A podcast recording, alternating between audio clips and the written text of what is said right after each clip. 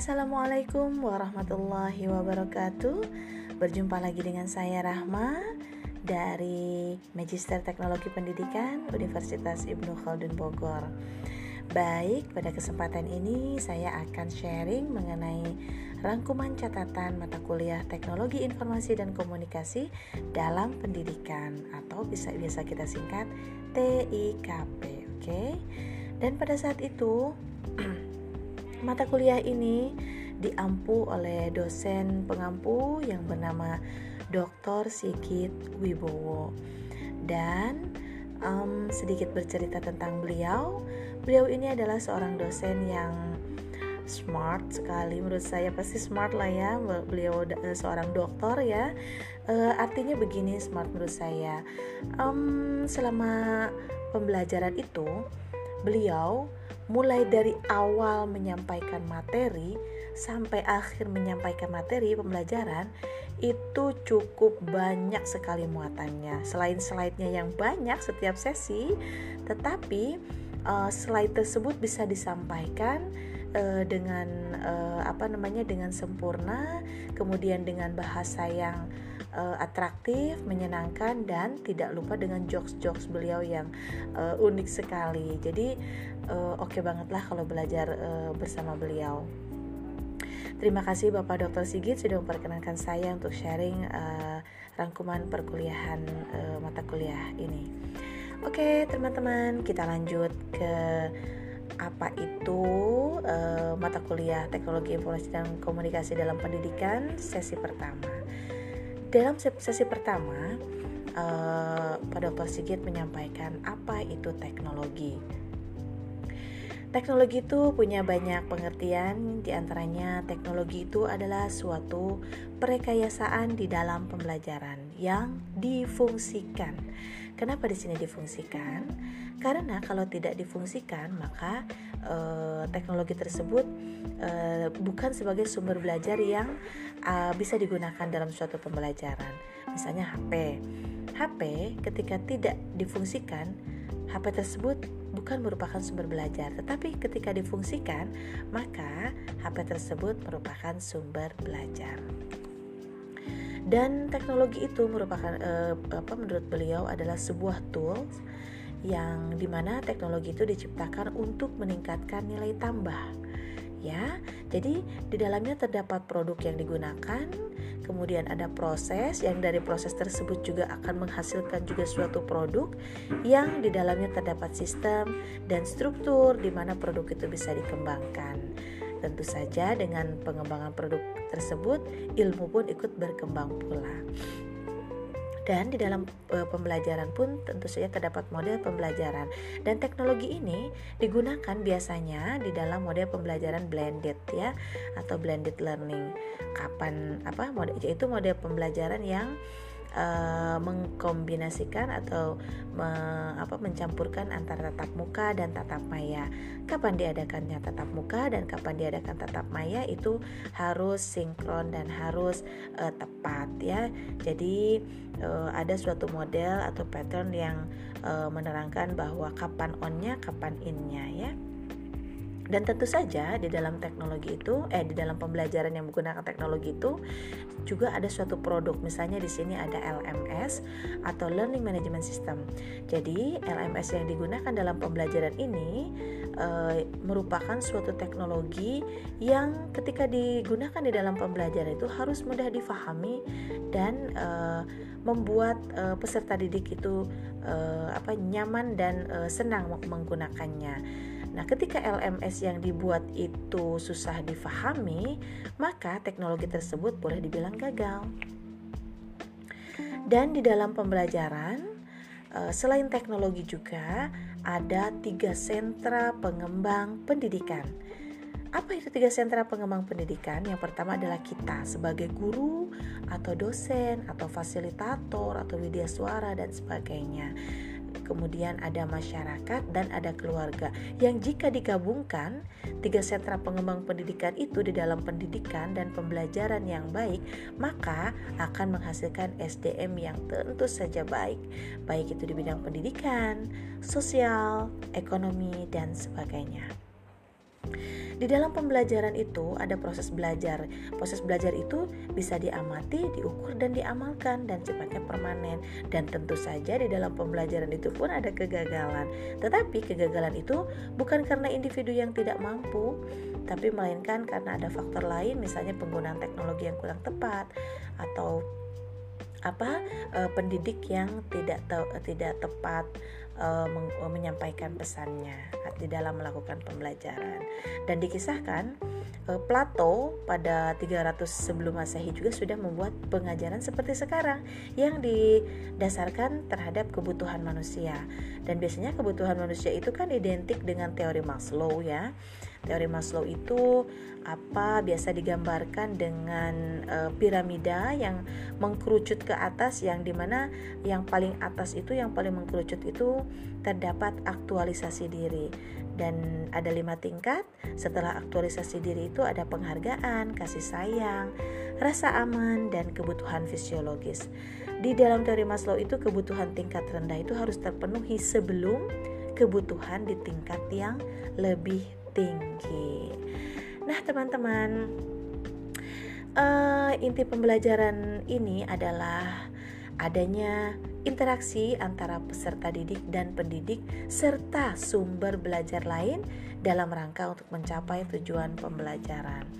Nah, teman-teman, di sini uh, sumber belajar itu ada yang by design uh, dan ada yang by utility dan apa namanya uh, sumber belajar itu dibagi enam komponen. Yang pertama ada uh, message atau pesan kemudian ada people atau manusia dan yang ketiga ada device atau alat. Yang uh, keempat ada material kemudian teknik dan environment dan proses pembelajaran itu intinya ada interaksi. Oke teman-teman. Dan di di dalam proses pembelajaran itu ada learning society dan apa namanya itu learning theory. Learning society itu mengantarkan kita menjadi negara yang berdaya saing. Di dalamnya itu terdapat teori kemudian um, regulasi sinkronisasi yang nanti akan menghasilkan uh, uh, apa pemanfaatan, pengembangan dan pengkreasi peng, apa mengkreasikan teknologi. Kemudian uh, mengenai learning uh, learning theory, learning theory itu uh, di antaranya ada behaviorism, cognitivism, constructivism dan connectivism dan itu lebih detail lagi nanti dibahas pada mata kuliah yang selanjutnya di pengembangan kurikulum dan dengan bersama Pak Dr. Sigit juga tentunya. Oke, selanjutnya ketika kita melakukan pembelajaran, Islam pun punya prinsip pembelajaran dong, tentu saja.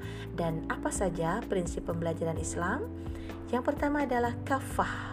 Kafah itu menyeluruh ya. E, tujuannya adalah untuk mencapai kebahagiaan di dunia dan di akhirat.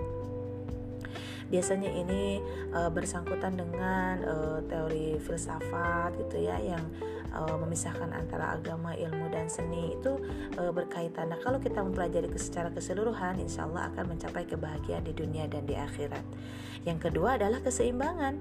Lah itu dia, keseimbangan di dunia dan di akhirat juga. Dan yang ketiga, prinsip pembelajaran Islam itu adalah memuliakan guru. Nah, ini teman-teman, untuk mencapai mendapatkan keberkahan kita di dalam menuntut ilmu, muliakanlah guru kita.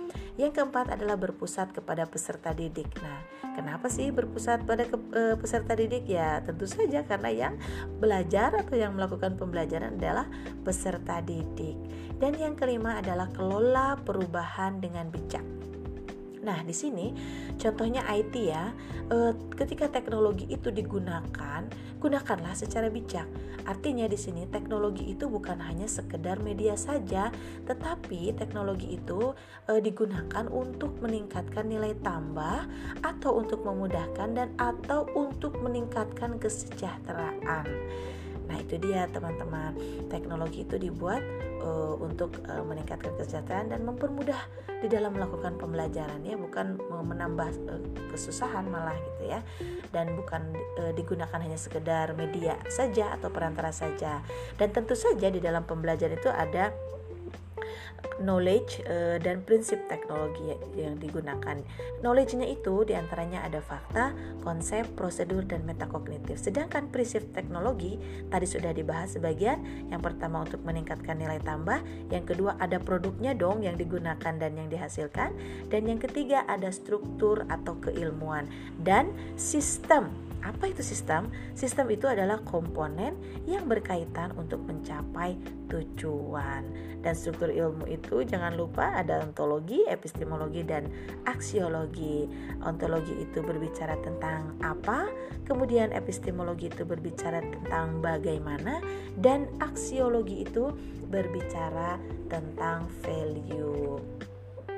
Nah, teman-teman, eh, tadi kita sempat sekilas membahas tentang permasalahan pendidikan, di antaranya adalah penggunaan LMS atau teknologi yang kurang tepat, dan ada juga permasalahannya adalah penyampaian pesan yang tidak tepat. Bagaimana sih solusinya, gitu ya? Nah, solusinya tersebut salah satunya adalah mengembangkan metode pembelajaran. Nah, itu dia. Bagaimana sih metode pembelajaran yang eh, tepat guna sesuai dengan zaman sekarang itu perlu dikembangkan ya.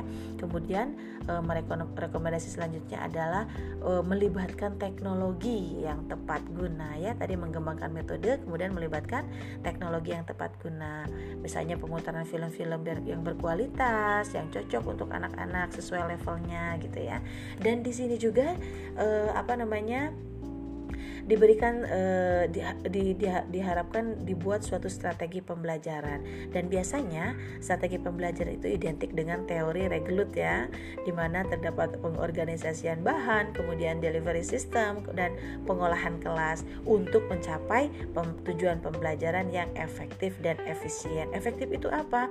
Efektif itu harus ada indikatornya loh yaitu uh, tepat sasaran ya uh, dan efisien adalah sumber daya yang dikeluarkan itu tidak terlalu besar baru itu dibilang efisien. Jadi teknologi uh, yang digunakan harus efektif dan efisien.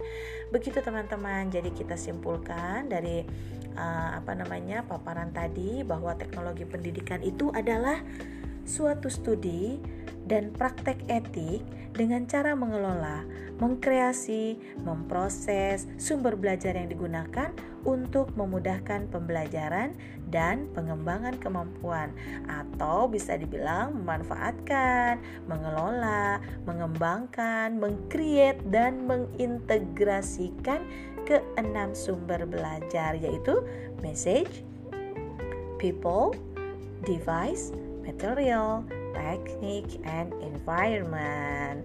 Oke teman-teman sekian sesi pertama dari apa catatan rangkuman mata kuliah Teknologi Informasi dan Komunikasi dalam Pendidikan atau TIKP yang insya Allah nanti akan ada sesi selanjutnya. Selamat mendengarkan, semoga bermanfaat dan wassalamualaikum warahmatullahi wabarakatuh. Sampai jumpa. thank you